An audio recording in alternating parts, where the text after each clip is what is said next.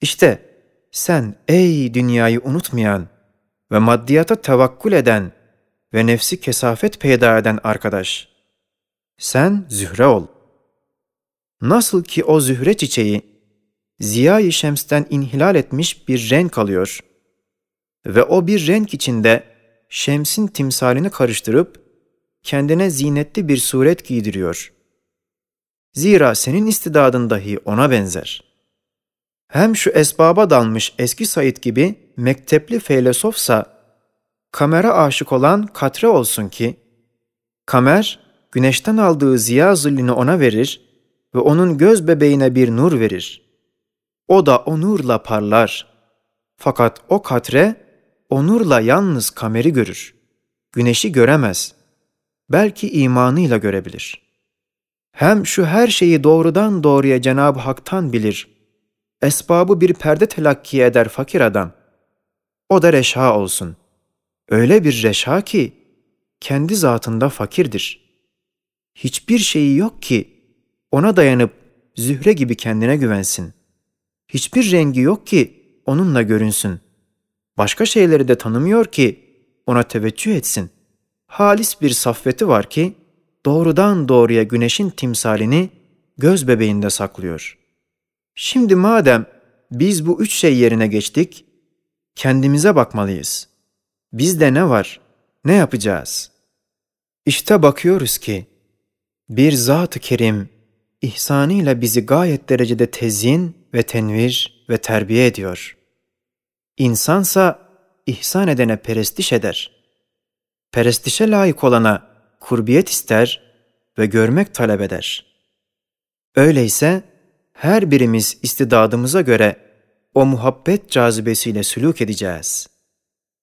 Ey zühre misal! Sen gidiyorsun. Fakat çiçek olarak git. İşte gittin. Terakki ede ede ta bir mertebe-i külliyeye geldin. Güya bütün çiçeklerin hükmüne geçtin. Halbuki zühre kesif bir aynedir. Onda ziyadeki yedi renk inhilal ve inkisar eder. Şemsin aksini gizler. Sen sevdiğin güneşin yüzünü görmekte muvaffak olamazsın. Çünkü kayıtlı olan renkler, hususiyetler dağıtıyor, perde çekiyor, gösteremiyor. Sen şu halde suretlerin, berzahların ortaya girmesiyle neşet eden firaktan kurtulamazsın. Lakin bir şartla kurtulabilirsin ki, sen kendi nefsinin muhabbetine dalmış olan başını kaldırasın ve nefsin mehasiniyle telezzüz ve iftihar eden nazarını çekesin, gökyüzündeki güneşin yüzüne atasın. Hem baş aşağı cel bir rızık için toprağa bakan yüzünü, yukarıdaki şemse çeviresin. Çünkü sen onun aynesisin. Vazifen aynadarlıktır. Bilsen, bilmesen, hazine-i rahmet kapısı olan toprak tarafından senin rızkın gelecektir. Evet nasıl bir çiçek güneşin küçücük bir aynesidir. Şu koca güneş dahi gökyüzünde Şems-i nur isminden tecelli eden bir lem'anın katre misal bir aynesidir. Ey kalbi insani! Sen nasıl bir güneşin aynası olduğunu bundan bil. Bu şartı yaptıktan sonra kemalini bulursun. Fakat güneşi nefsül emirde nasılsa öyle göremezsin. O hakikati çıplak anlamazsın. Belki senin sıfatlarının renkleri ona bir renk verir ve kesafetli durbinin bir suret takar ve kayıtlı kabiliyetin bir kayıt altına alır. Şimdi sen dahi ey katre içine giren hakim feylesof, senin katre-i fikrin durbiniyle, felsefenin merdiveniyle ta kamera kadar terakki ettin, kamera girdin. Bak, kamer kendi zatında kesafetli, zulümatlıdır. Ne ziyası var, ne hayatı. Senin sayın beyhude, ilmin faydasız gitti. Sen, yesin zulümatından ve kimsesizliğin vahşetinden ve ervah-ı habisenin izacatından ve o vahşetin dehşetinden şu şartlarla kurtulabilirsin ki, tabiat gecesini terk edip hakikat güneşine teveccüh etsen ve yakinen inansan ki şu gece nurları gündüz güneşinin ışıklarının gölgeleridir.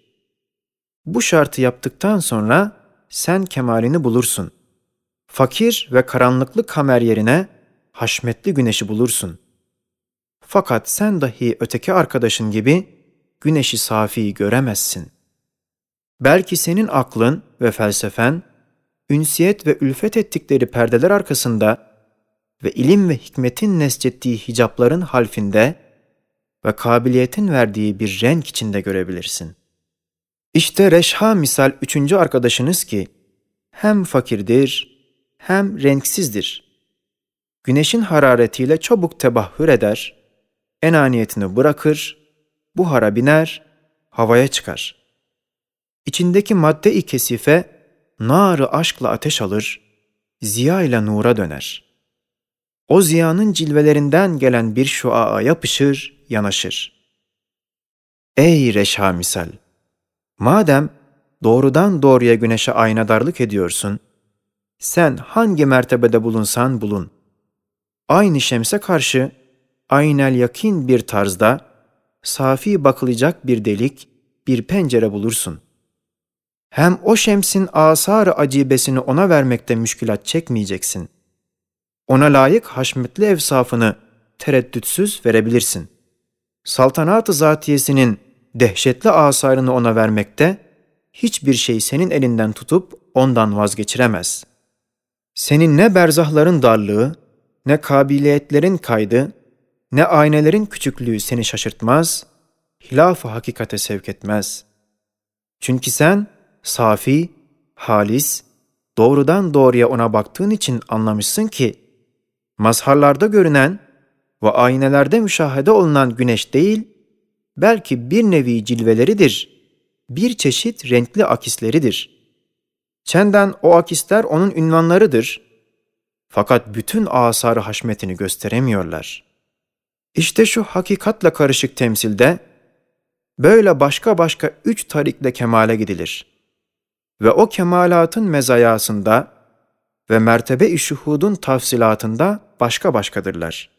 Fakat neticede ve hakka izan ve hakikati tasdikte ittifak ederler. İşte nasıl bir gece adamı ki hiç güneşi görmemiş. Yalnız kamer aynesinde bir gölgesini görüyor. Güneşe mahsus haşmetli ziyayı, dehşetli cazibeyi aklına sığıştıramıyor. Belki görenlere teslim olup taklit ediyor.